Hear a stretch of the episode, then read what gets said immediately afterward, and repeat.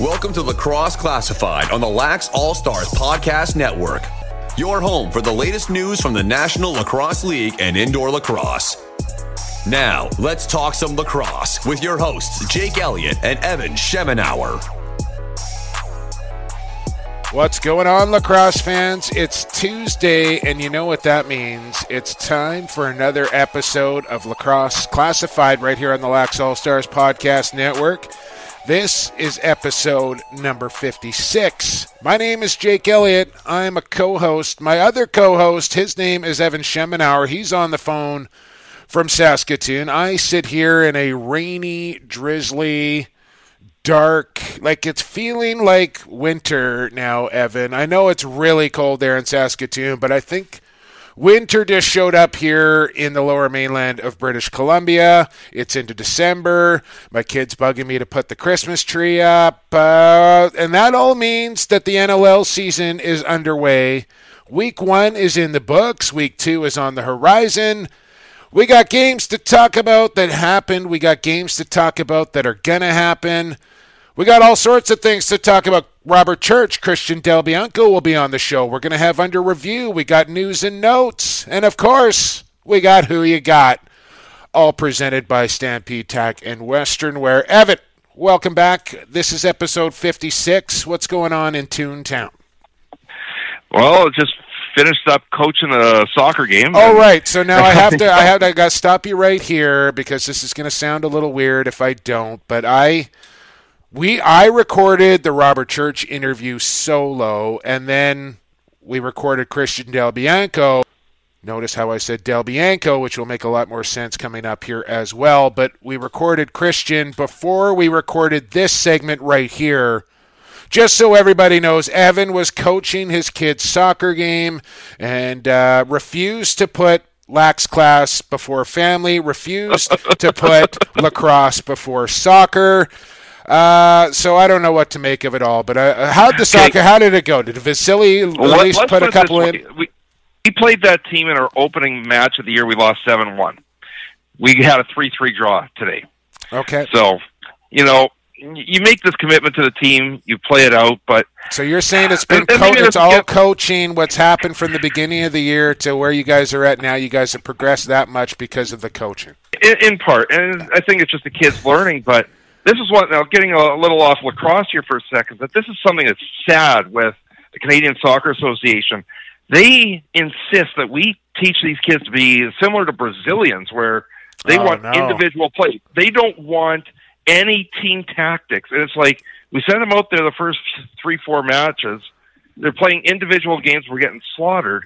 We teach them team tactics, and all of a sudden we start getting wins and draws. It's like, guys, let's change this up a bit. Well, sometimes you just got to ignore the man, Evan, and do what you know is right. Let's get back to lacrosse here, Evan. Who we had week one in the books of the National Lacrosse League. 3 games going down this weekend, this past weekend. It all started down in Mile High. Teddy Jenner, Johnny Gallant, my old combatant from the Shamrocks, Nick Carlson, down in between the benches there for the broadcast on BR Live. From the Pepsi Center and the Saskatchewan Rush were in town, Evan, and this was probably the game of the week to kick off face-off weekend, to kick off the 2019-2020 season, and the Rush pull out. The Rush go 1-0 for the first time in I don't know how many years. They pull off a 9-8 victory in what was a real defensive goaltending duel down in Denver.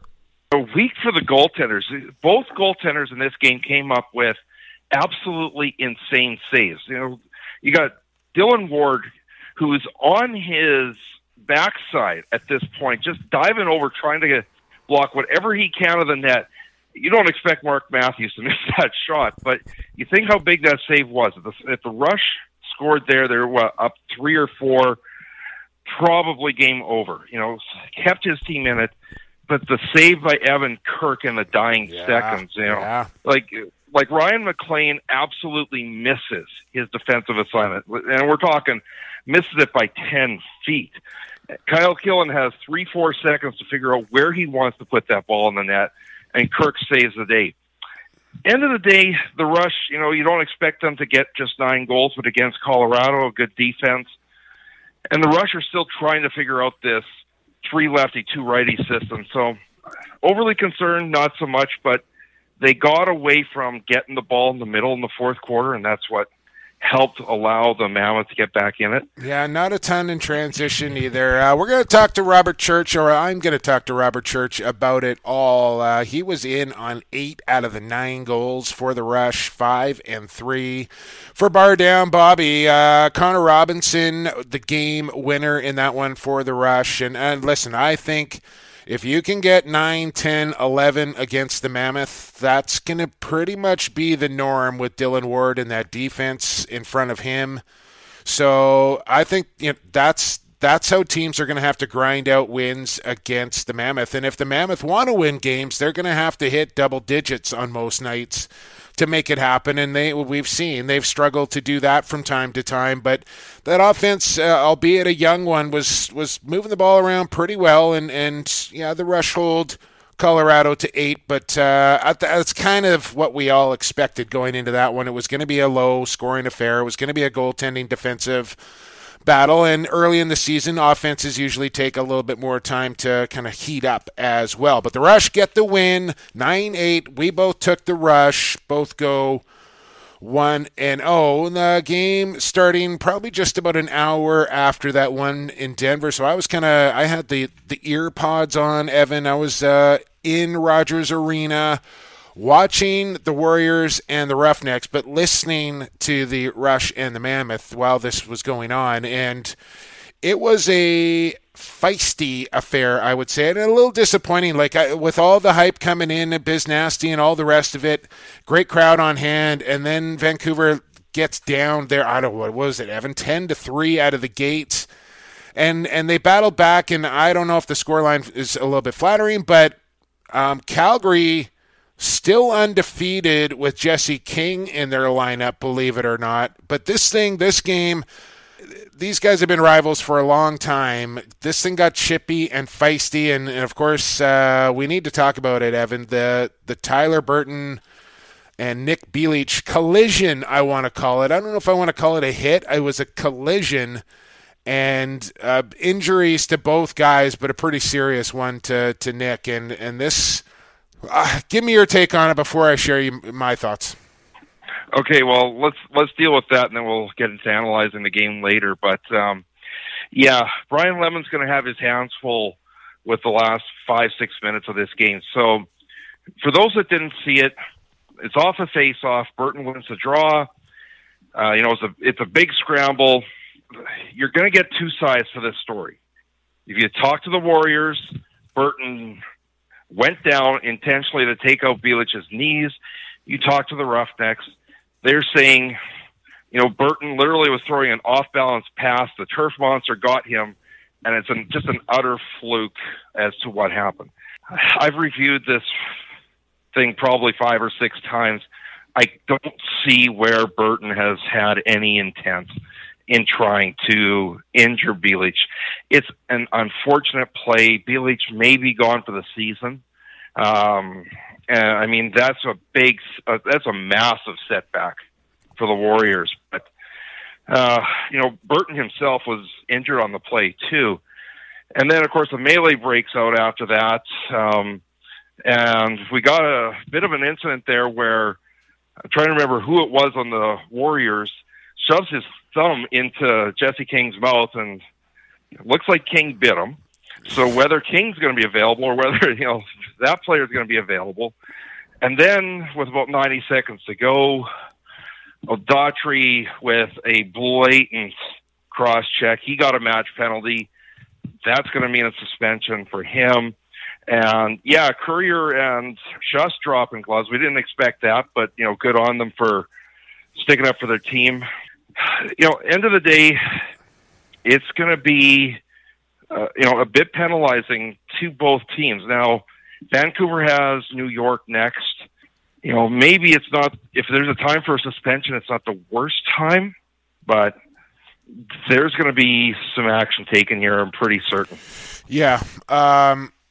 I don't even know where to begin with all of it. I think if that fight, whoever it was, between Courier and Chess happens a little earlier in the game and two guys just decide to go, and usually that will settle things right down, but it just kind of boiled and boiled and boiled and spilled over. And I'm not condemning anybody here for any of their actions, including, you know, what happened in the melee in the crease with King, and I believe it was Justin Salt. That I don't – the league's going to look at all of it regardless of what we say or what our opinion is, Evan. But, you know, the Daughtry hit, he plays a tough game and saw an opportunity to take a run and did, and it's probably going to cost him a game, and rightly so. But I think it's in response to what the Vancouver Warriors thought was a dirty hit on Nick Bjelac by Tyler Burton. And I was sitting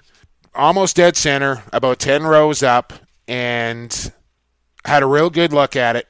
And at my first glance and my first thought was, ooh, that was dirty. That was my first reaction, was that didn't look good. That looked pretty cheap.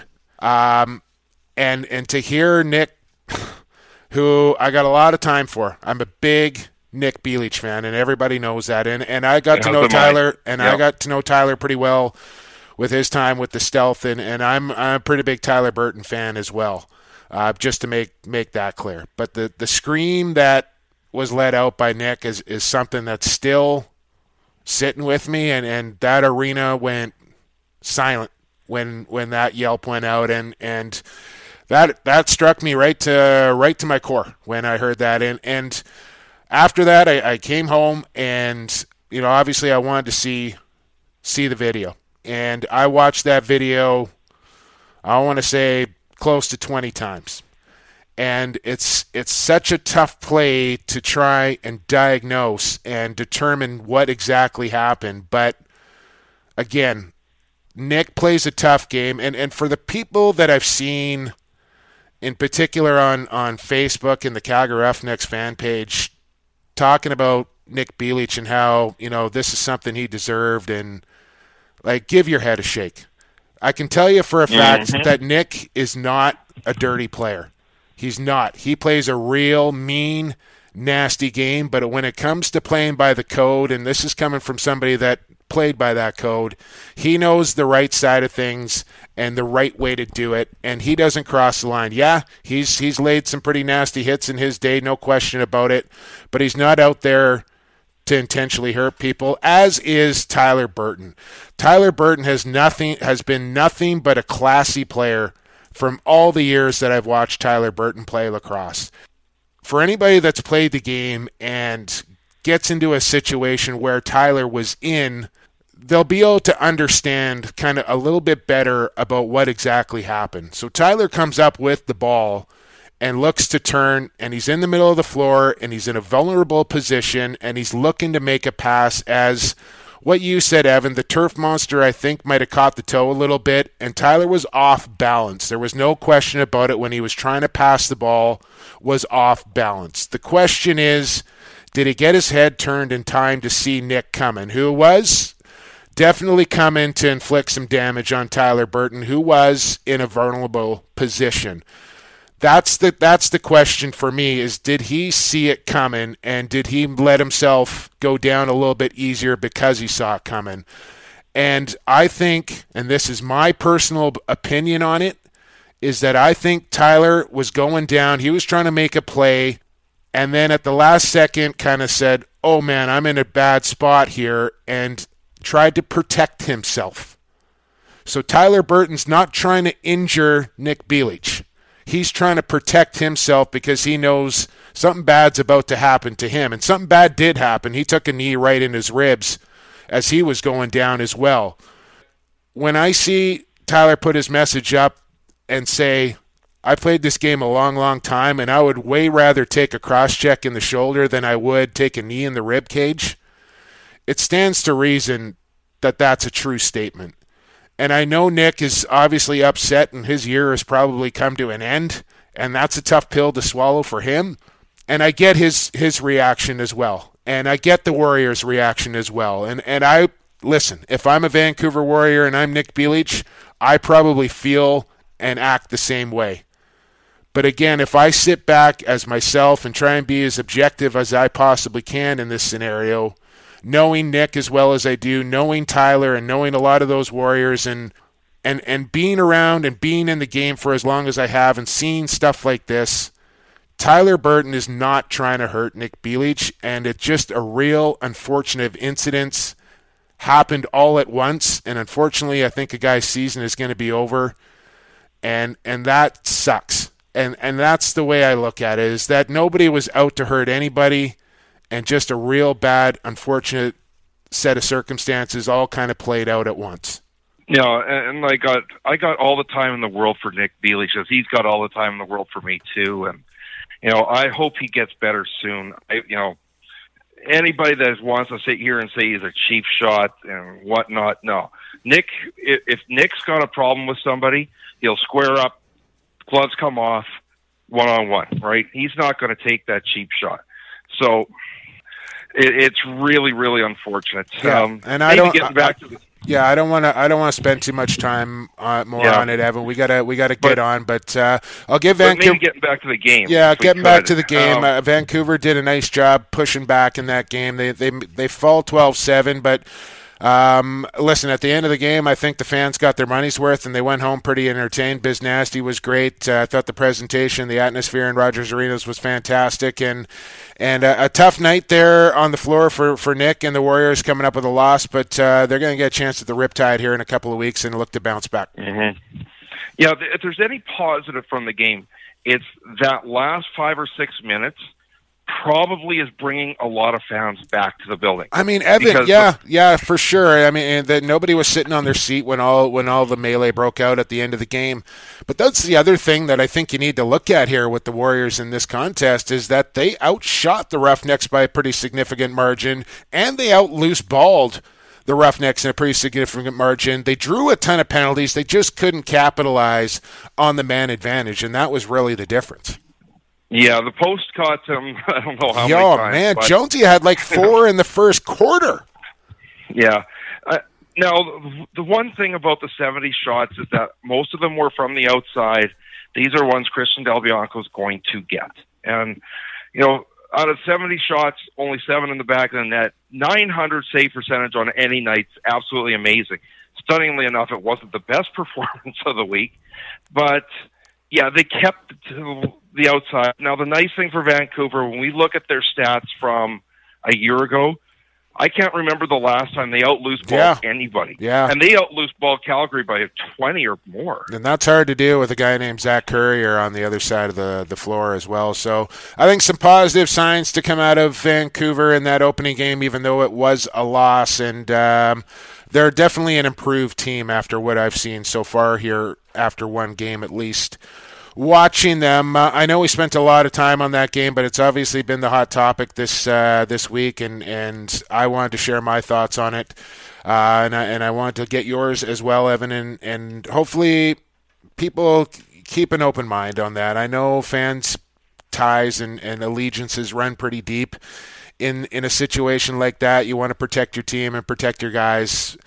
I try and look at it as objectively and as I can, and knowing both guys, I just think it was a real unfortunate incident that so many factors went into something like that happening, and I know Tyler feels sick about it, and that's not going to heal Nick any quicker. But if I know anything, about Nick Bjelac, he's going to recover and rehab like an absolute animal and come back bigger and stronger at the end of it anyway. So let's move on here, Evan. One more game to go. It came on Saturday, and I don't know if we got a whole lot to talk about really in this one, but I think maybe higher expectations were expected for the Rochester Nighthawks, especially in their home opener, and it didn't go very well. 10-1 at halftime, 14-4 the final, and in a game again where great goaltending was on display.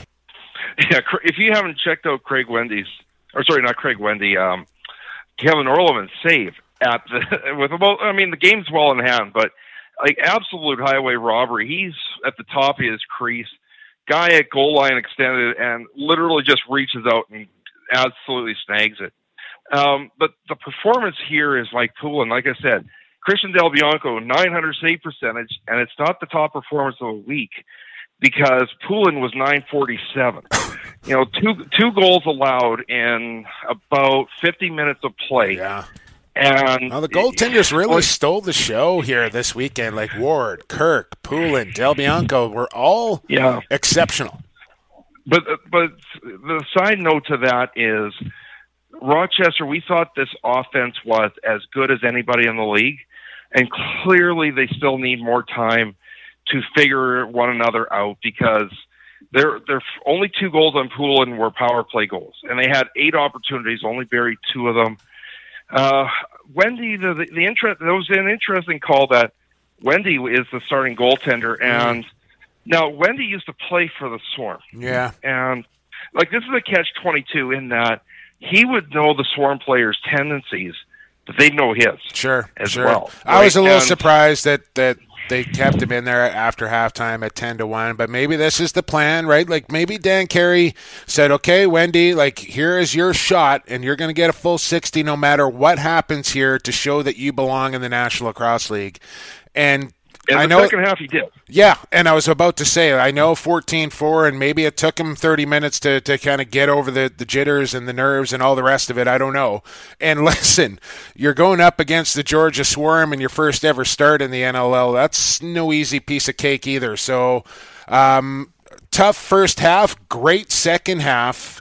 But I believe they'll go with Fryer in game 2 regardless of whatever. However Wendy did, I think they wanted to see – how he reacted through a full 60 minutes, and then not only that, but to react the way he did after a tough 30 minutes to bounce back in that second 30, I thought was a real good sign for Wendy the Tendy. So I think Deep gets the start in game number 2, and then they go from there and see how it goes. But a tough start in Rochester, 14-4. Miles and Lyle both picking up a hat trick for just what I hear, Evan, Adam Levy delivering this little nugget in their 5 years of playing together in Georgia, just the third time that they've both had a hat trick in the same game. I know, but the thing about it is normally one of them's feeding the other all game. So, and with you got Randy Stotts on that same side, it's not easy for both of them to get a hat trick. It didn't surprise me as much as maybe as others that it's the first time that both of them had that same performance in the same game. Fair enough. So, by the way, we both took Georgia in that game, but we didn't mention I took the Warriors last week. You took the Roughnecks. So you went a perfect 3-0. I went 2-3. You have the 1-game lead out of week 1 already here, Evan. By the way, squared.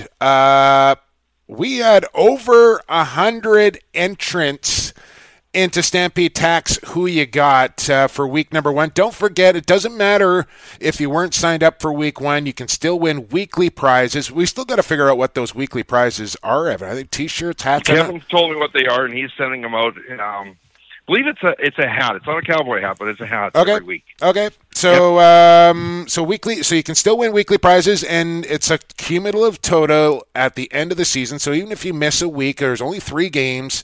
You just got to do that much better for the rest of the year here. But the more weeks you play, the better chance you have to win. So make sure you're signing up week after week for Stampede Tech's Who You Got. That was who we had. It's a real nice prize package at the end. Oh, my goodness. It's a Blundstone grand prize pack, Blundstone, and a gift pack to go along with it, valued at over $300, Evan, all courtesy of our friends at Stampede Tech. By the way, that was just, I don't know why I'm saying by the way so much right now, but anyways, how about that? Anyways, that was who we had, and if you don't know, I'm going to tell you because you should know by now that Stampede Tech is more than just a boot store. They carry a wide range of outdoor and jean jackets, including the classic Storm Rider, Evan. I know those are hot back in Saskatoon. Gear up for the outdoors and gear up for fashion. They ship Canada-wide, located in Cloverdale since 1967.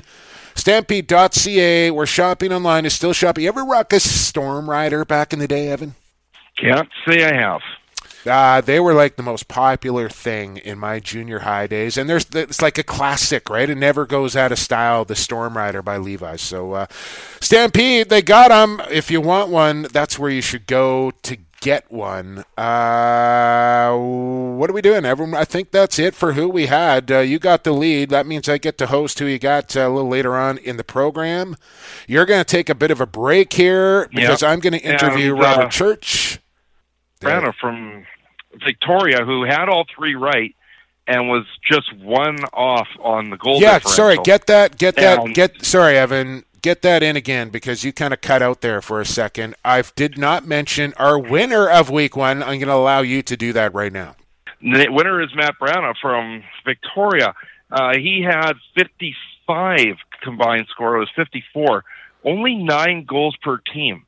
On average, crazy. Actually, the funny thing is my son Vasily was one off behind him. He finished in second place. He was a little like it was so close. Yeah, but, hey, when you're up against 100 other people, you're going to have some challenges. Tiebreaker. We're going to explain the tiebreaker rule a little bit better as well because I think some people are maybe a little bit confused signing up for Week 2 action already from what we've kind of seen.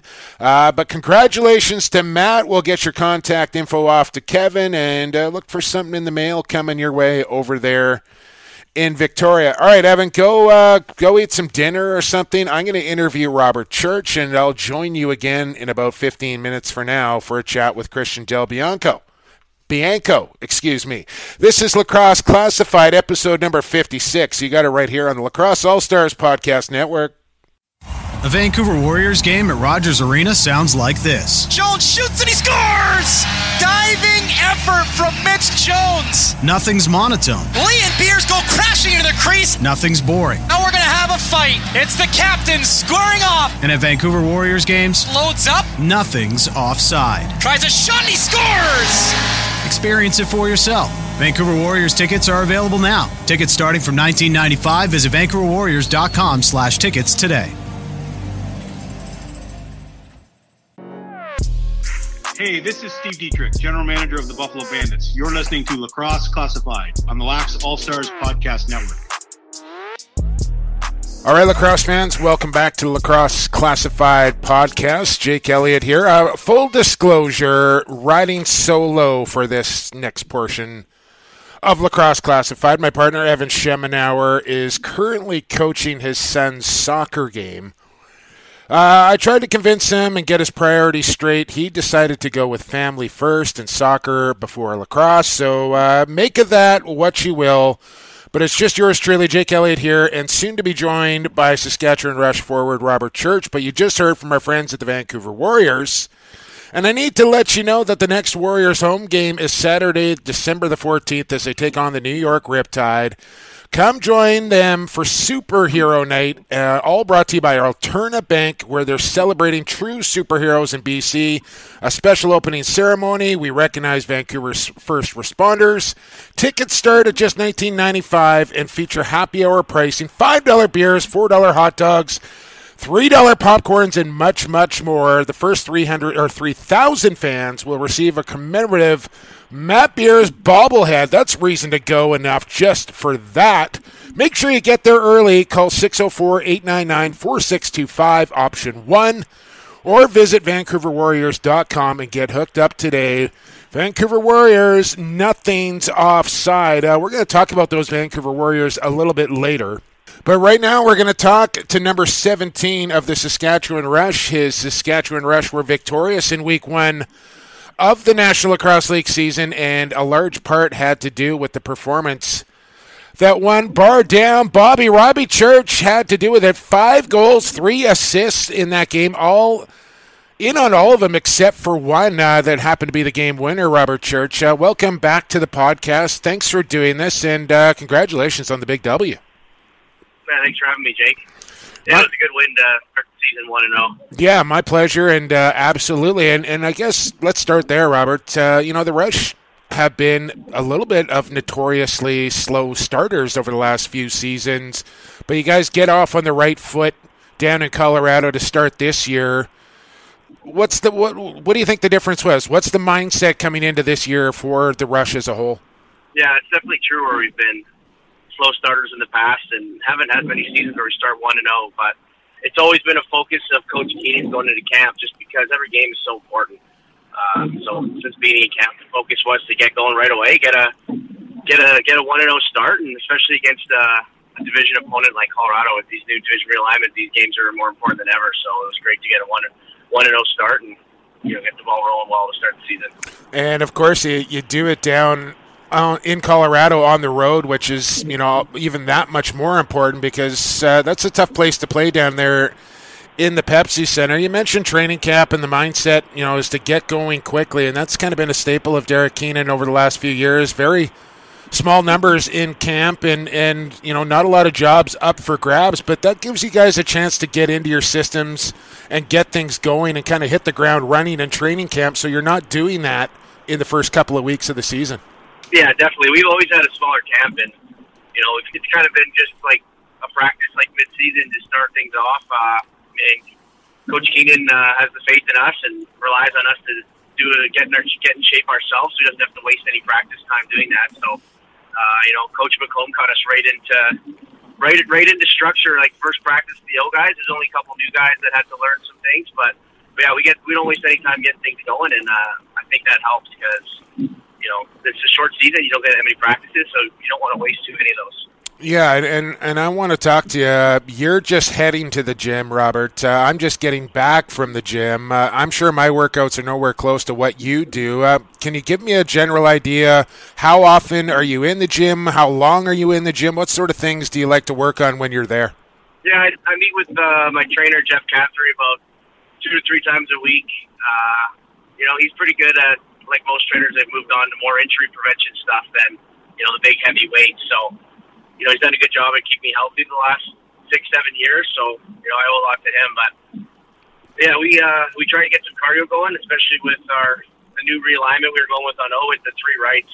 I knew cardio was going to have to be a focus of mine this year, and, I've done a good job. I felt good in Colorado, even with that altitude change. And then I just try to do something on my own once a week, whether it's, hit the treadmill or hit the bike. And, like I said, just mostly cardio-focused because, that's – to me, the most important thing is never been too worried about getting pushed around out there. It's more just trying to, compete every shift at the highest level and not wear down at the end of the game when it's the most important time. Well, I'll tell you what, man. For me, I've kind of tried out all the different exercises as far as cardio goes in there. The stair climber to me, I don't know if you ever hop on the stair climber, Rob, but that thing just kicks my ass every time I try that. Yeah, I haven't been on one in a while, but I don't blame you. Stairs get you sore. Stairs will make you sore. Yeah. You mentioned something there, and going with 3 rights.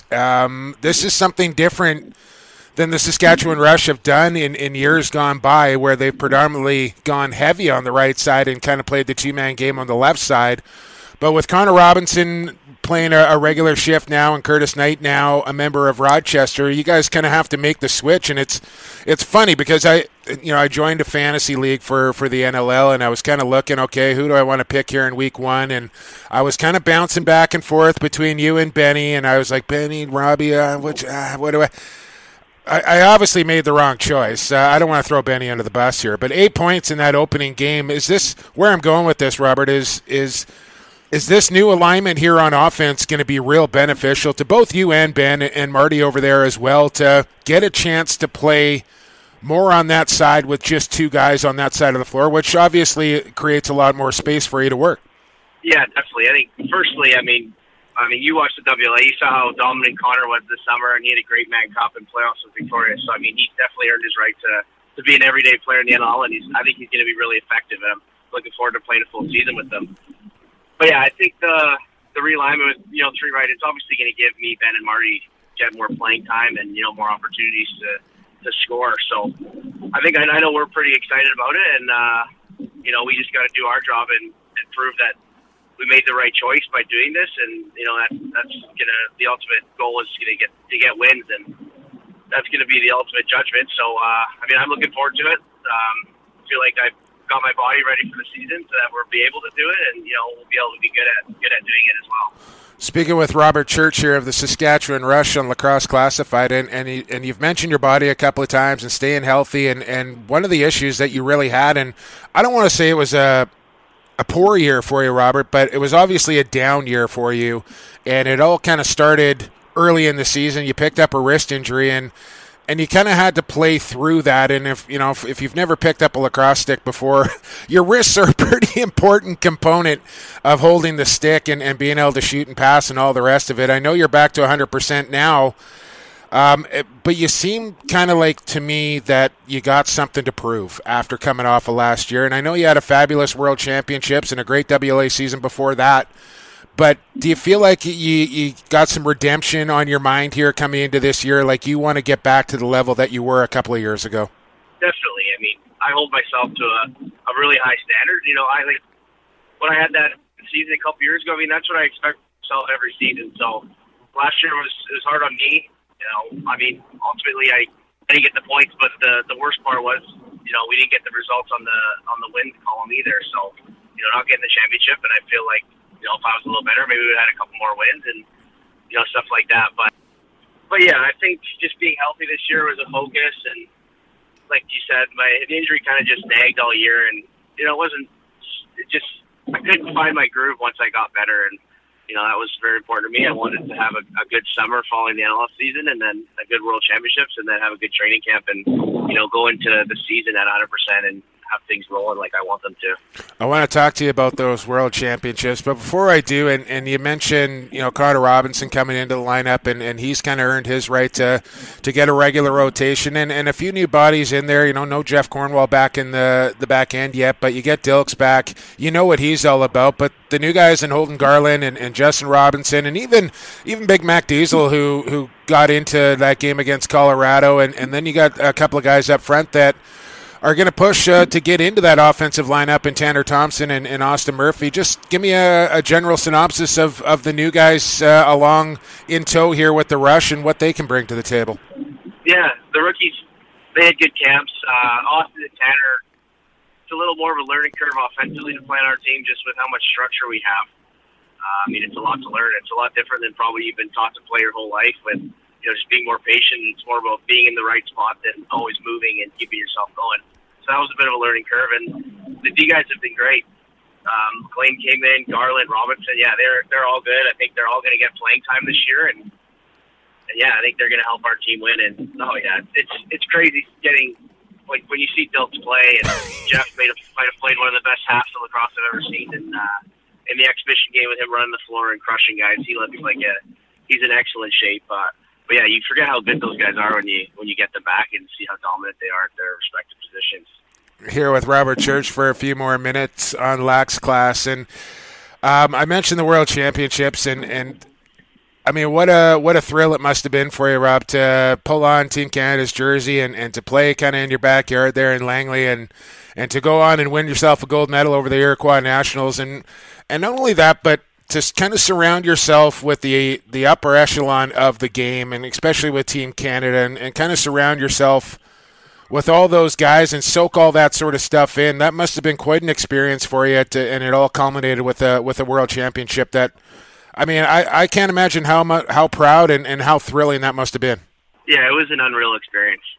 You know, after my down season, I wasn't too sure if I had a chance at making the team, but when I found out, I was ecstatic, and you know, play with some guys like Curtis Dixon, who I haven't played before, and Dane Dobbie. You know, we've had such a rivalry with Calgary over the years, so to get to wear the same uniform as them and battle with them is pretty incredible, and you can kind of see why they've had so much success with, you know, how those guys battle and how seriously they take the game.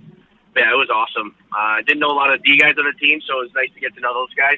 Hopefully they'll take it a little easier on you with flashes and crop checks. But no, it was awesome. And then to do it at home in front of family and friends was just an unbelievable experience. And then, you know, to have the result we did and, you know, kind of lived up to the expectations with how we played was awesome too. Speaking of those Calgary Roughnecks, I got Delbs coming on, Christian Del Bianco coming on after you. And do you want to like throw some gasoline on the Prairie rivalry right now and throw Delbs a chirp, and I'll ask him to do the same thing if you want. No, there's not much you can say about Delbs. I mean, No, he's younger guys in the league, and he's probably one of the top goalies in the league. I mean, our Western Conference is tough with him and D Ward. Those two are pretty incredible tenders.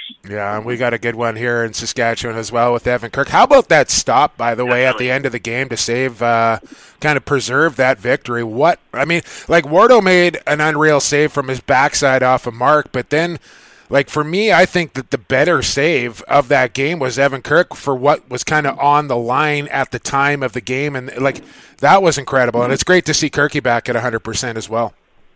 Yeah, Kirky had a big game for us. He had some really clutch saves. Just the style of our defense. He's not going to see as many shots as you know, the style of defense Colorado plays with Dylan. But you know, when he does make, he's going to take a lot of shots inside when the D breaks down. And he did an unreal job at stopping those, and you know, showing why he's one of the elite goaltenders in the league. And you know, I don't think we win that game without Kirky playing the way he did. No doubt about it. A couple more minutes here with Rob Church. I know you want to get into the gym, but I want to spin it back. You mentioned Jeff McComb and you know, being around the team last year, Robert, and watching practice and shoot-arounds and just kind of getting a real close look at the offense that you guys run. You mentioned it's a very complex offense, and I don't think people really realize how complex it is. And he's got all these kind of spin-offs, like he's got his set plays, and if that's not quite working, then he's got a variation that works off that, and then another variation that works off that if that's not going. And I think some of it, like, he honestly just thinks up off the top of his head on the fly as well. Like, Jeff McComb is an offensive genius, is he not? Yeah, he is. I think Bob's is definitely, you know, a little underrated, or I don't know what the right word is, but appreciated maybe around the league for how smart offensively he is.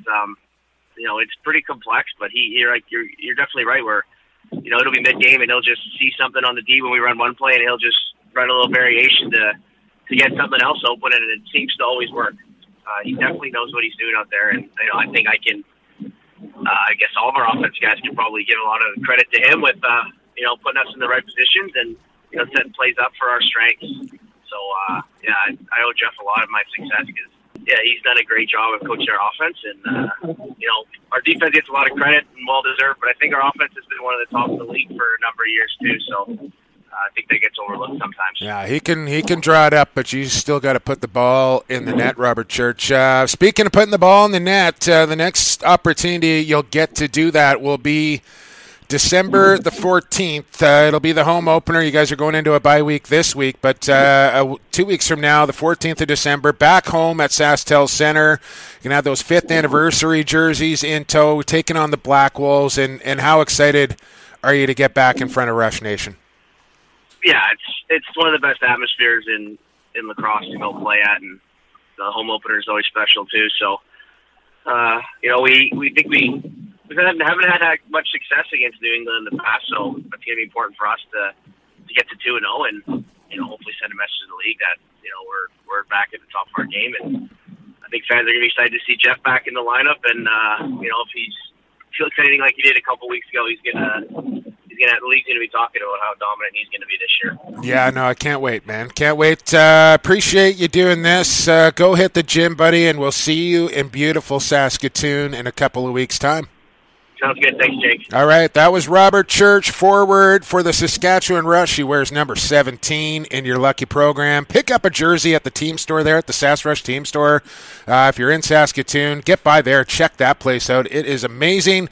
And then we'll see you at SaskTel Center December the 14th for the Rush home opener against New England Black Wolves. Break time here on Lacrosse Classified. We're going to talk to another Coquitlam kid, except he plays goaltender and he plays for the Calgary Roughnecks. It's the phenom, Christian Del Bianco, joins us next year on Lacrosse Classified. Keep it right here on the Lax All-Stars Podcast Network.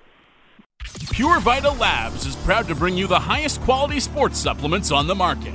PVL products are 100% all-natural with no artificial flavors, colors, or sweeteners. And the entire line is also Informed Choice certified. We designed all our products with the athlete in mind. We look forward to being a part of your athletic achievements, helping you push the bar higher, win at the highest levels, and set personal records for years to come. Hey, this is Mark Mathis of Team Canada, Saskatchewan Rush, and the Peterborough Lakers. You're listening to Lacrosse Classified on Lax All-Stars. Growing the game one podcast at a time. Welcome back to Lax Class here on the Lacrosse All-Stars Podcast Network. Jake Elliott, Evan Schemenauer with you. Third quarter action about to go here on episode number 56. And now joined by a PVL athlete, a Calgary Roughneck, two-time Minto Cup champion and an NLL Cup winner as well. It's Christian, the phenom, Del Bianco on the program. I've been so entrenched in saying Del Bianco for I don't know how many years, but I just heard you say your own name maybe for the first time ever, Christian, and you go with Del Bianco. So I think myself and other announcers and fans alike need to wrap their head around this, Del Bianco. Yeah, I mean, we're not overly too concerned about it. The big thing is just remembering the space when people are spelling it out. But other than that, I don't get too upset if it's kind of a little bit different on the pronunciation. Well, I want to go with what you go with. And you know, you got the space in between Del and Bianco. It drives me absolutely nuts when people spell my name with just one T on the end. So I get all that. And I'm gonna make a note and I'm going to make a push here that everybody get on board with Del Bianco. Christian, 1-0 are the Calgary Roughnecks. What a performance you and your team had just a couple of nights ago there at Rogers Arena. 12-7 victory over the Vancouver Warriors in what was a very physical and chippy affair. Didn't take long for the rivalry to renew between the Warriors and the Roughnecks. Yeah, I mean, it's definitely that's part of the Western Conference, right? It's going to be neck and neck the whole way through, so is that always necessary? I don't know, but I think it's something that definitely both sides of the ball aren't going to shy away from. You face 70 shots. Never an easy night to face 70 shots, but honestly, when you're watching the game, it didn't seem like it was 70 shots because your defense tended to keep everybody to the outside. I guess, is that the game plan? Keep the shots to a minimum inside and let you handle everything on the outside? Yeah, I mean, obviously that's kind of the game plan for every team. I think Van definitely, they had a lot of power play, they had a lot of shots, and definitely had their fair share of posts. But I think at the end of the day, we were pretty confident with our game plan, and I think it showed that we executed it. Christian, and you mentioned that you don't know if it's necessary for the game to kind of go like that, and things did get a little out of hand near the end of that contest, and listen, we've all kind of I was there in person, and I watched the hit from Burton, or the collision, if you will. I don't even know if you want to call it a hit between Burton and Bjelac. You know, the scrap with Logan and Courier is one thing. The hit from O'Doherty received a match penalty. There was all sorts of things going on. A big melee in the crease, and Salt and King, and but I want to get your take on the hit. You know, for me, and we're going to talk about it off the top of the show as we record this interview before that, just so fans make sense of it all. But for me, it looked like Burton was in a real vulnerable position and kind of going down and then realized, oh, man, I need to protect myself here a little bit. And, I mean, it was a real unfortunate run of incidents, really, that culminated in a real bad injury, not only for Nick, but, I mean, Tyler took a pretty good whack in the ribs with a knee as well. What's your take on that play? Because it was a strange one, and one that I don't know if I've ever really seen before, but it happened so fast it was kind of hard to wrap my head around it all. Yeah, I think the biggest thing with that, from my point of view, I think there's so many angles you can look at it, but at the end of the day, it's unfortunate, right? It's never to see a guy good to see a guy go down like that. And it's sounding like he might be out for the season, which is extremely unfortunate. He's a great player that plays with a ton of heart. But in my opinion, just knowing Tyler Burton, I don't think there was ever that kind of intent to see somebody get hurt to that severity. You have a change in leadership this year. You lose Dan MacRae in the expansion draft. Dane Dobbie's the captain now. How does the dynamic of the dressing room change with a new captain? I think, obviously, it's a little bit different of voice, but I think at the end of the day, it's the same goal, right? Dan MacRae was a great leader for us. He was definitely level-headed and very well-spoken, but I think Dane kind of brings an old-school mentality that a lot of us quite enjoy. You know, he's a guy who you can go to war for. He's going to go hard to the cooker. He's going to go hard off, and I think you never have that doubt that Dane's going to give you 130% out there. I mean, it's remarkable to me, Christian, to watch Dane Dobbie. And you look at Dane and you think, well, you know, you would never suspect that he's a professional athlete and one of the best lacrosse players in the world. But when the bright lights come up and it's time to go, like, I don't know if you want anybody in your foxhole beside you rather than Dane Dobbie when it's go time. Yeah, I think he's definitely kind of one of those guys where you look at him and he's not too human, but he's a cheat code, right? He goes hard to the rack. He does things that other guys in the league just seems like they can't do. So you can say what you want. I know Biz Nasty had a little bit of a comment about his beer gut, but at the end of the day, that beer gut's the league MVP for a reason. There you go. If I could have a beer gut like Dane's, I'd be happy to get to that level right there from Dane Dobbie. There you go. It's hard to win one championship, but it's even harder to win the second in a row. What's the message from Kurt Malowski as to, now that you're a bigger target in the league, obviously, how you get it done the second time? I think at the end of the day, we're entitled to nothing, right? Like, just because we won last year doesn't mean that we deserve anything this year, right? We have to go out there every day and earn it, and how you do that is 1 week, one practice, one game at a time, right? I think everybody in the league across the board has the same goal, so if you think you're better than somebody, there's so much talent in this league that that's just not the case, right? Whatever team's going to work harder, whatever team's going to put in more time, I think is going to be the one that comes out on top. You know, you lose Dan MacRae, like Evan said, and a guy like Ryan Martell is going to try and step in for a guy like Riley Lowen, who's now with Vancouver. You get young LeClaire into your back end as well, and Shane Simpson going to play a regular role in that back end. No Reese Callies right now, but a couple of new pieces there in front of you defensively, Christian. Talk about the new guys on that Roughneck lineup and how they're going to make an impact on that roster. Yeah, I mean, I think LeClaire is one of those guys that right from training camp one, it just kind of seemed like he was pro-ready. He's a big body. He talks well, and I think he just has that mentality that he wants to win, right? And Simmer's a guy who was with us last year. He did a little bit of everything for us, Swiss Army knife.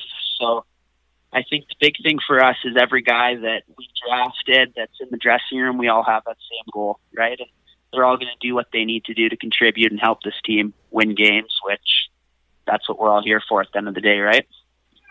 We may have talked about this last time you were on the program, but for the listeners that are new, you have a program now where they're donating, I believe it's $1,000 for every time you get an assist. Talk about this program and, you know, where the benefits go to.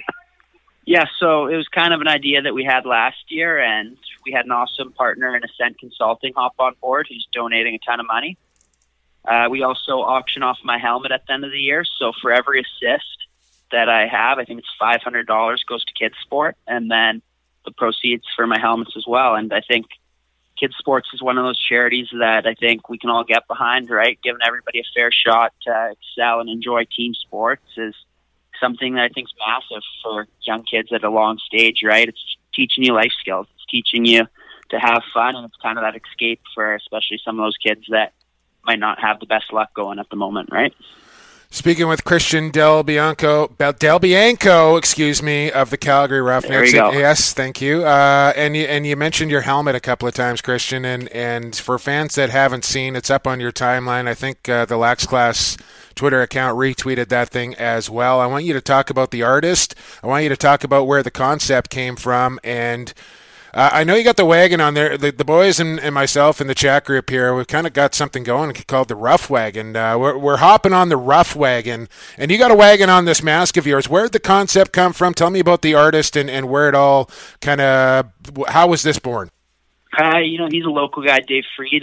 He's in Okotoks, just outside of Calgary, and just from the get-go, I think 2-3 years ago, I used him for the first time. He's nothing but professional, and I think I just kind of spitball ideas at him on the phone, and at the end of the day, he kind of puts it all together, and obviously the end result is pretty awesome in my opinion. Yeah, really awesome, man. Really awesome. One of the best in the league. No doubt about it. You guys got a couple of weeks off here before your next one, before you get back into the Dome, and I would think after, you know, a good win like that on the road, you kind of want to keep the momentum going, but we'll have to spend a couple of weeks away from the guys before you get back into Cowtown. A bit of a challenging schedule, I would say, for Calgary this week. How do you as a goaltender deal with that? Yeah, I mean, at the end of the day, for me, it's also kind of a weird schedule that we got dealt, but that's not something we control, right? What we control is the time we're putting in. I know a couple guys local here. I'll be probably practicing with Tyler Pace, Connor Robinson, a good SAS guy there.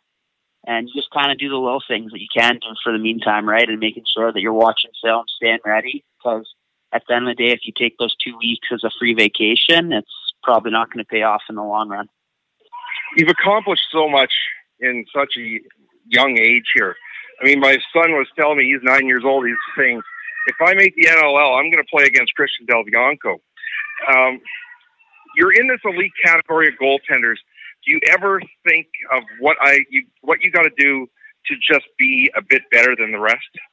I think that's one of those things. There's so many great guys out there, and I think the big thing for me now mentally from side of things is just putting in the time and knowing that, hey, you know what, if I do everything I can to succeed and it doesn't work out, or I do everything I can to be the best and I'm not the best, I'm okay with that, right? Where if I'm kind of just moping around, not doing everything, not making sure that I'm ready for games, then you know what, that's something that's going to eat you up. So the big thing for me is just putting in the time. I think this is something that Kurt Milosky right from the get-go said to me is honest work equals honest result, right? And I think that's something that's very true for a lot of aspects of life.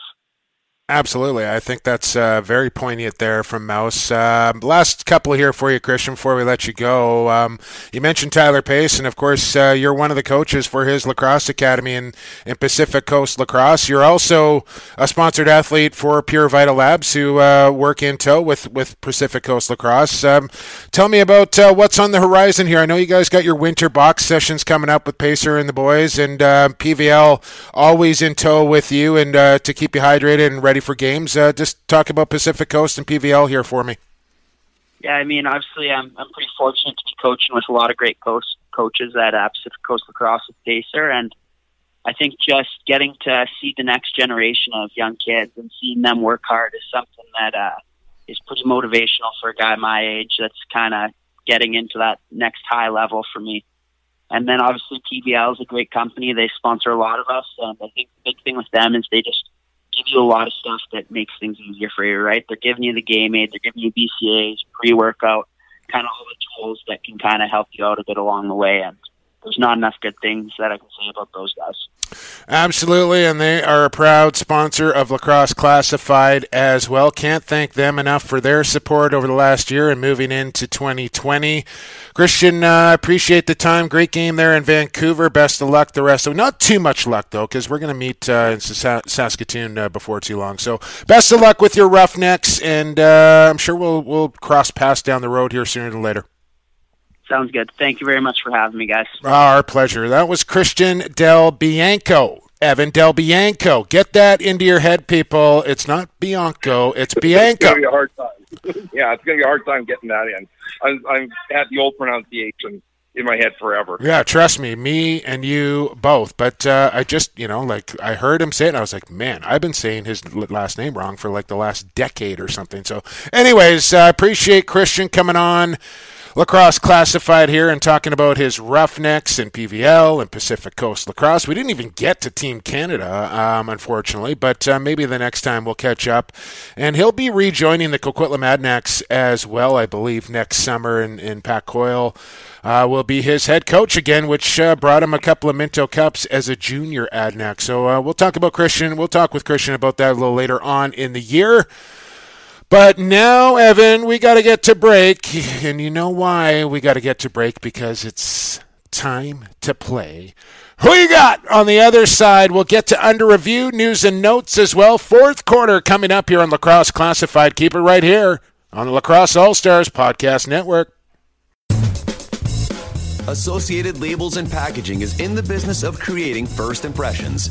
They'll help you reflect your company values accurately by offering solutions that fit your product needs. With the latest in printing technology and over 35 years of experience, Associated Labels and Packaging is the perfect fit for your company to take your labels and packaging to the next level.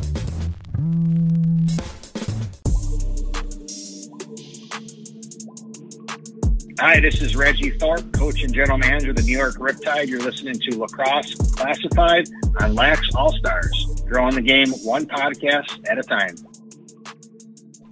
Welcome back, Lacrosse fans. Episode 56. Thank you to our friends at Associated Labels and Packaging. They've been on board the entire way, and they'll rejoin us for 2020. By the way, again, there it is, by the way. We are still looking for one more sponsor for 2020. So if you got yourself a company, or you maybe know somebody that does have a company that'd be interested in hopping on board the podcast and getting their company some exposure here on Lacrosse Classified, get in touch with myself, get in touch with Evan. You know all the channels by now. PXP for Sports is how you can find me on any social media platform, or at gmail.com for that matter. Evan is at Shemlax. The show is at Lax Class. Jump into those DMs. Do what you got to do. DM us and come on board. Be a sponsor of Lacrosse Classified. Back to Associated Labels and Packaging, by the way. They are the best when it comes to labels and packaging. They take the environment into consideration for everything they do. They got a daily blog you can check out, associated-labels.com. Need a label, need a package, find them at Associated LP. All right, Evan, it's time. What do you want to do first? Do you want to save who you got, or do you want to get into under review and then do who you got, news and notes? Where do you want to go here in quarter number four? Let's start with the under review, because the under review this week is really, really interesting. Let's do that then. And speaking of under review and speaking of new sponsors, Evan, a beautiful segue, by the way. Thank you for picking that first. G. Wilson Construction, a new proud partner of Lacrosse Classified, and they are going to sponsor our brand new segment here called Under Review. They are a construction company. We're about to give some constructive criticism. You see where I'm going with this, Evan? Perfect. G. Wilson Construction, we're going under review. This is how it's going to work. I'll get you some more details on G. Wilson Construction in the coming weeks, but welcome aboard to them. Thanks for hopping on. This is Under Review, where we take a question from a listener, and then we kind of dissect it, break it down, and hopefully explain what some people may be a little bit confused on or don't know. Now, what we're referring to this week is somebody's asking here, and again, I should probably start writing the person's name down. We have a number of experts even asking us the same question. Everybody's kind of talking about this one, so it's very apropos that we're going to talk about this. And it is, if you saw it, it happened on Saturday night, and it was kind of weird because they went just to commercial as it was kind of all going down. But Jordan Hall scores. There's clearly a Swarm player in the crease. Miles Thompson. Yeah, it's Miles Thompson, and they award the goal, and then they take away the goal, and then so it's no goal as they go to commercial, but then come back, and the goal counts, and we're back at center for a face-off. Now, explain to me, explain to the fans why this goal counted. While Jordan Hall, outside the crease, scores a good goal, but it comes with Miles Thompson clearly laying inside the crease. And, in fact, it was not reviewed because of a specific reason. And at first, that was my first reaction. It's like, Thompson's in the crease. Like, why is this counting here, right? I actually had to go back and read the rule book. And I understand how Rochester fans were just livid, because this is such a rare occurrence that I don't think many people would know. And for those that want to go onto the NLL website, bring up the rule book, it's Rule 67.9, okay? This is how far I had to go in to find this. Now, if there is an offensive player making contact with the floor in the crease at the time the ball crosses the line, it's no goal. Except, and this is the one rare exception, and that is if a non-shooter is illegally checked into the crease, so there would be a delayed penalty because of it, and the ball goes into the net because the player was unable to get out of the crease, it is not a crease violation, it is a good goal.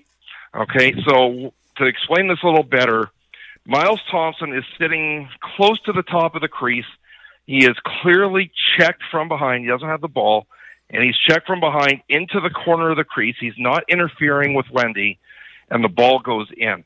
Because he is checked illegally into the crease, it is not a crease violation on Thompson. So it was actually very good officiating by the crew there. I'm not sure exactly who the crew was there. I wish I did. But a nice job there to know that rule and to call it properly, and I think the benefit of them going into a TV timeout probably helped in that regard a little bit, that they probably all got together and said, hey, like, that was an illegal cross-check, and that probably should have counted. So they had the time to kind of figure that out while they were in break, and they got it right, and that's all that matters at the end of the day. One thing we do want to have a bit of a bone of contention with is how long these reviews are taking, Evan. Oh. We're not going to talk about it this week, but that is something that is concerning, is the length of time it's taking to review. Wow. I'm not going to let you right now, Evan, because no. Let's save it. 5 minutes. Let's save it for next week. It is clearly halfway into the net. Let's save it. And you take 5 minutes to review that? Come on. Let's save it for next week. All right. That was Under Review, brought to you by G. Wilson Construction. They build luxury homes here in the Lower Mainland of Vancouver and do a wonderful job of that. I know they're building up like I want to say it's like a $30 or $40 million compound up in Whistler right now for the Rooney family who own the Pittsburgh Steelers, Evan. That's the kind of houses that G. Wilson Construction is slapping together up there in Whistler. Where are we going? I want to get to Stampede Tech. Who you got? I want to get back in the race here. I'm down a game, 3-2 so far here in week one. The tiebreaker. Let's get to the tiebreaker concept here right off the bat, because we've already put out the who you got for week two. If you haven't done that yet, it'll be pinned up on Lacrosse Classified's tweet. Evan's going to email everybody that signed up for week one, and we're going to keep this thing going. It's going to get bigger and bigger and bigger. But Evan, I know some people have submitted some wrong tiebreaker submissions that you want to clarify here, because when you get this many people playing, we're going to have some ties, so we need not one tiebreaker, even two, maybe even three tiebreakers. Break it down for the listeners. Yeah, just to explain it, when we looked at the number of answers that were there, the combined goal total, and we asked that as a way to, not make it a race to who could input three games the fastest, as we did in the summertime. So we put that tiebreaker in there, and the truth of the matter was, I think 9 people had responded with 69. Another 5 had responded with 70, so we're still getting all these ties. That's why we put a second tiebreaker in. So the second tiebreaker is simple. If you are still tied after that first one, which is the combined number of goals in the 3 games for week 2, all you got to do in the second one is put down who you think the top scorer amongst the 3 games this week. So you got 6 teams to pick from. Who's going to be the top scorer in the league for week 2. Now, I hate to say it, when I was looking at the answers, and we got a large number of responses already again for week 2. Almost 20% of people were picking the same player. Yeah, and listen, Lyle Thompson is a very, very good look. Maybe the best lacrosse player on the planet right now, but it's pretty hard to score points when you're not playing in week 2. So for the people that have picked players on the Georgia Swarm or maybe the Saskatchewan Rush or Calgary Roughnecks who are not in action in week 2, that's not a good selection. You want to pick from the 6 teams that are in action for week 2. Now, when we get into week 4, 7, 12, there could be many more games than just 3, which will give you a lot more options and teams to pick from, but you're just picking one player who's playing that weekend that you think is going to put up a boatload of points. Simple? I think we got it. Time for Who You Got, Evan, and of course we know they're presented by Stampede Tech and Western Wear, complete source for Wrangler jeans. Go nicely with your Storm Rider. Now shop online and save $10. You can only do this up until the 13th of December. So if you want to get some Wranglers for Christmas, do it before the 13th. Save yourself $10. Stampede.ca. Shopping online is still shopping local, Evan. I'm down a game. I get to host once again here. Surprise. You're down again. No, right? That's okay. We also have to decide what the punishment or what the prize will be between our friendly competition. I mean, we're up for suggestions. I mean, at the end of the day, it's Kevin at Stampede Tech that he's usually the mastermind that comes up with the idea on how to humiliate me. Is what it essentially comes down to. It was actually hilarious in the summertime because we had asked Kevin several times and he forgot to get back to us. And it was a game between the Czechs and the Netherlands where That was going to decide who won the summertime one. And I get to the arena and I see it's 13-4 or something like that. I get on the phone with Kevin and, like, without telling him what was happening, it's like, I need your answer right now because this is going to be decided in the next 30 minutes. He sends it out. And it's like, okay, good. Now can you tell Jake what his punishment is? I will never forget about Puerto Rico. I can tell you that. Okay. 3 games in week 1, 3 games in week 2. Lots of new teams in action. I think all 6 actually playing their first games here, Evan.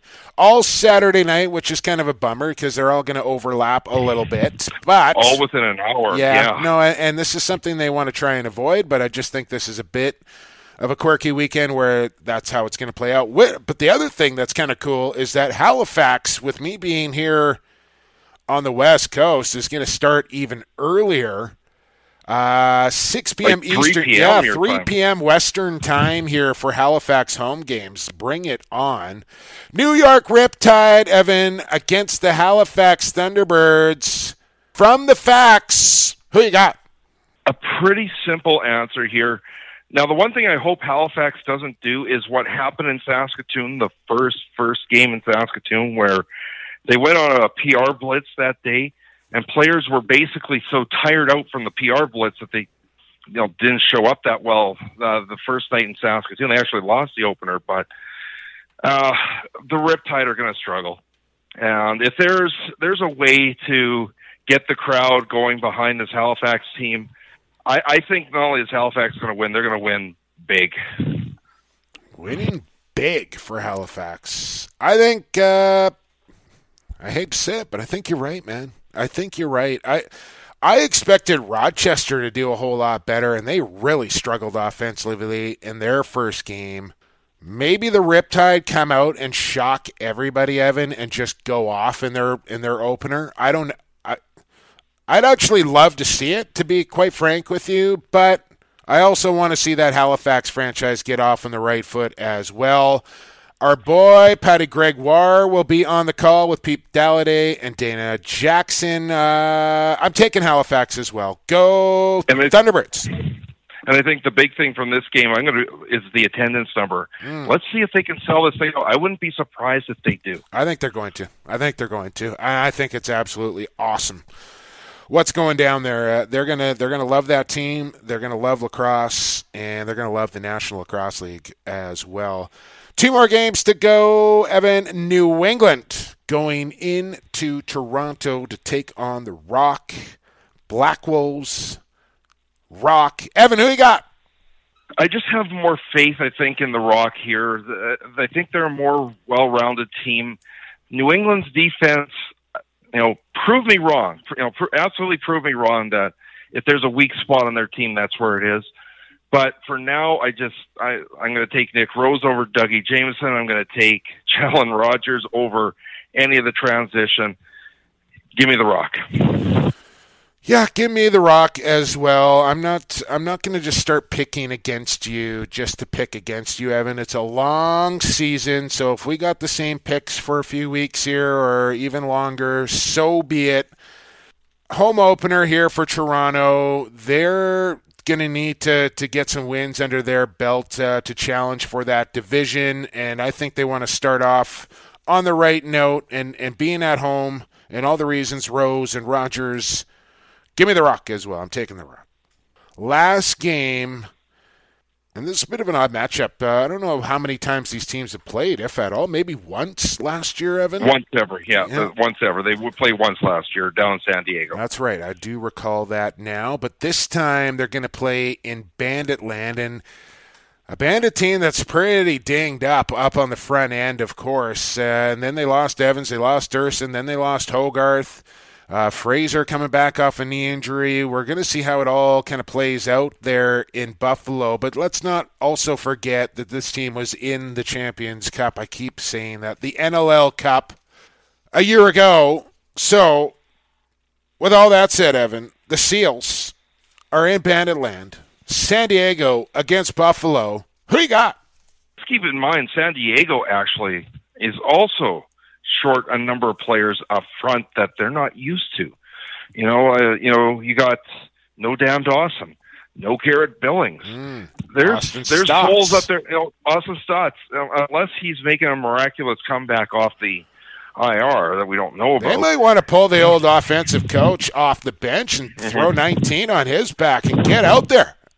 Yeah, that's not necessarily the way to look at it, but it's a heck of a long travel day for the players that live in the San Diego market.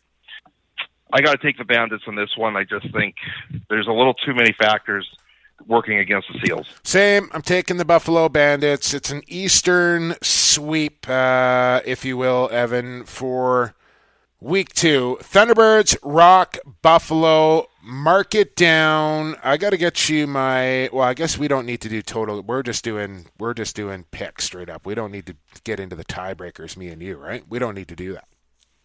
Well, you put your mama down. No, I put Joe Mama. Joe Mama. Yeah, no, I did. That was for the test, though, Evan. That was just the test. You know that. News and notes before we get you on your way here on episode 56. Big show this week with Church and Del Bianco. Who you got? Who we had? News and notes time. What do we got here for news and notes? I wanted to mention the piece that Devin Caney at the National Lacrosse League Productions office, if you will, did with one Lyle Thompson. I guess it was last week. Just great. Just fantastic stuff there between Devin and Lyle. And Lyle drew on the feather while he's talking about the culture and all. Like, that is what people, at least what I want to see. I think most people would love to see more content like that. It's what Devin does best. And we look back to last year, how she was able to get all these players to open up on these interviews. It was fabulous. Yeah, no, it's great. And I hope she does more of it, and good on Lyle for doing it as well. Quick shout out to you, Evan Schemenauer. Random Thoughts makes its triumphant return today, and a great read as always, back on Lacrosse All-Stars. And of course, the big thing in that article is a little bit more detailed breakdown of the discussion last week with the commissioner. And we didn't really get a chance to talk about it, but I think part of it was we weren't expecting the commissioner to open up like he did. Yeah. And I'm so thankful that I had the bullet points sitting on the computer in front of me, because we could have gone down any one of about six rabbit holes and try to dig. We kept it to where we wanted to ask questions, and more information came out. Like, here's the thing. The commissioner didn't directly say, there's an expansion team coming in Vegas. Mm. What he did say was, in reaction to my question about the Orleans Arena, and he starts talking about the Orleans and how it's a good arena, and his next comment was, we're not sure if that's the arena we're putting the team in. Yeah. So, okay, well, let's be honest, but I don't think Vegas is the next one. No. The reason I think they're not the next one is the commissioner said it's the right owner, with the right building and the right market. And they don't have one of the three at the moment. They don't have the right building. So until they get that right building, I think you and I both believe, and the people we talk to, the next team is Dallas that they're going to announce soon. Yeah, we'll see. It was a great conversation with the commission, and he was very candid and listen, we could sit down for 2 hours with him and just react off the answers that he gives us and ask more and more questions. The 50-50 split with the players. Yeah, we hit on a lot of things. Go back and listen to episode 55 after you listen to episode 56. But I encourage you to really kind of listen to it closely.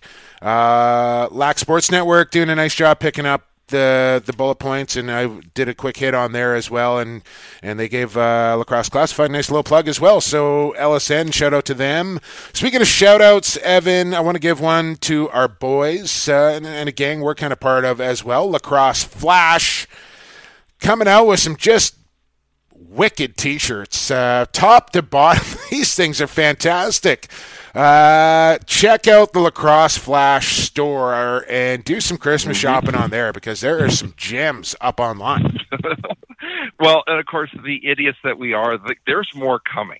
Okay. There is more. I believe there's a Chancellor shirt coming up.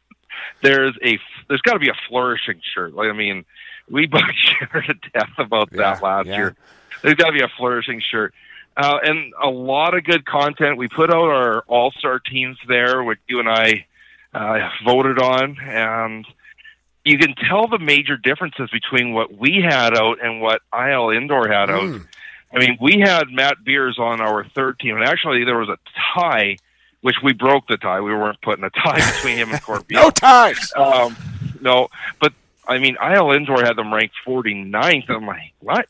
But... yeah. You know, it is what it is at the end of the day, but yeah, no. So check out the Lax Flash store and buy yourself a couple of t-shirts because those things are awesome. Last one I want to get in here, and last but not least, head coach of the Vancouver Warriors, Chris Gill, and his dad, a Canadian Lacrosse Hall of Famer, an absolute legend of lacrosse here, former president of the BC Lacrosse Association for a long, long time as well. I hear is going through a pretty tough time right now, and for anybody that knows Sowen or does know Sowen, I suggest you reach out sooner than later. And all the best to Chris and the Gill family, where everybody's thinking about you. And Sowen had a pretty big impact on my life growing up. He was kind of always around because I was always around a year or two behind Chris coming up, and Sowen was always somebody that was involved in lacrosse in British Columbia, and I got so many great memories of Sowen Gill, and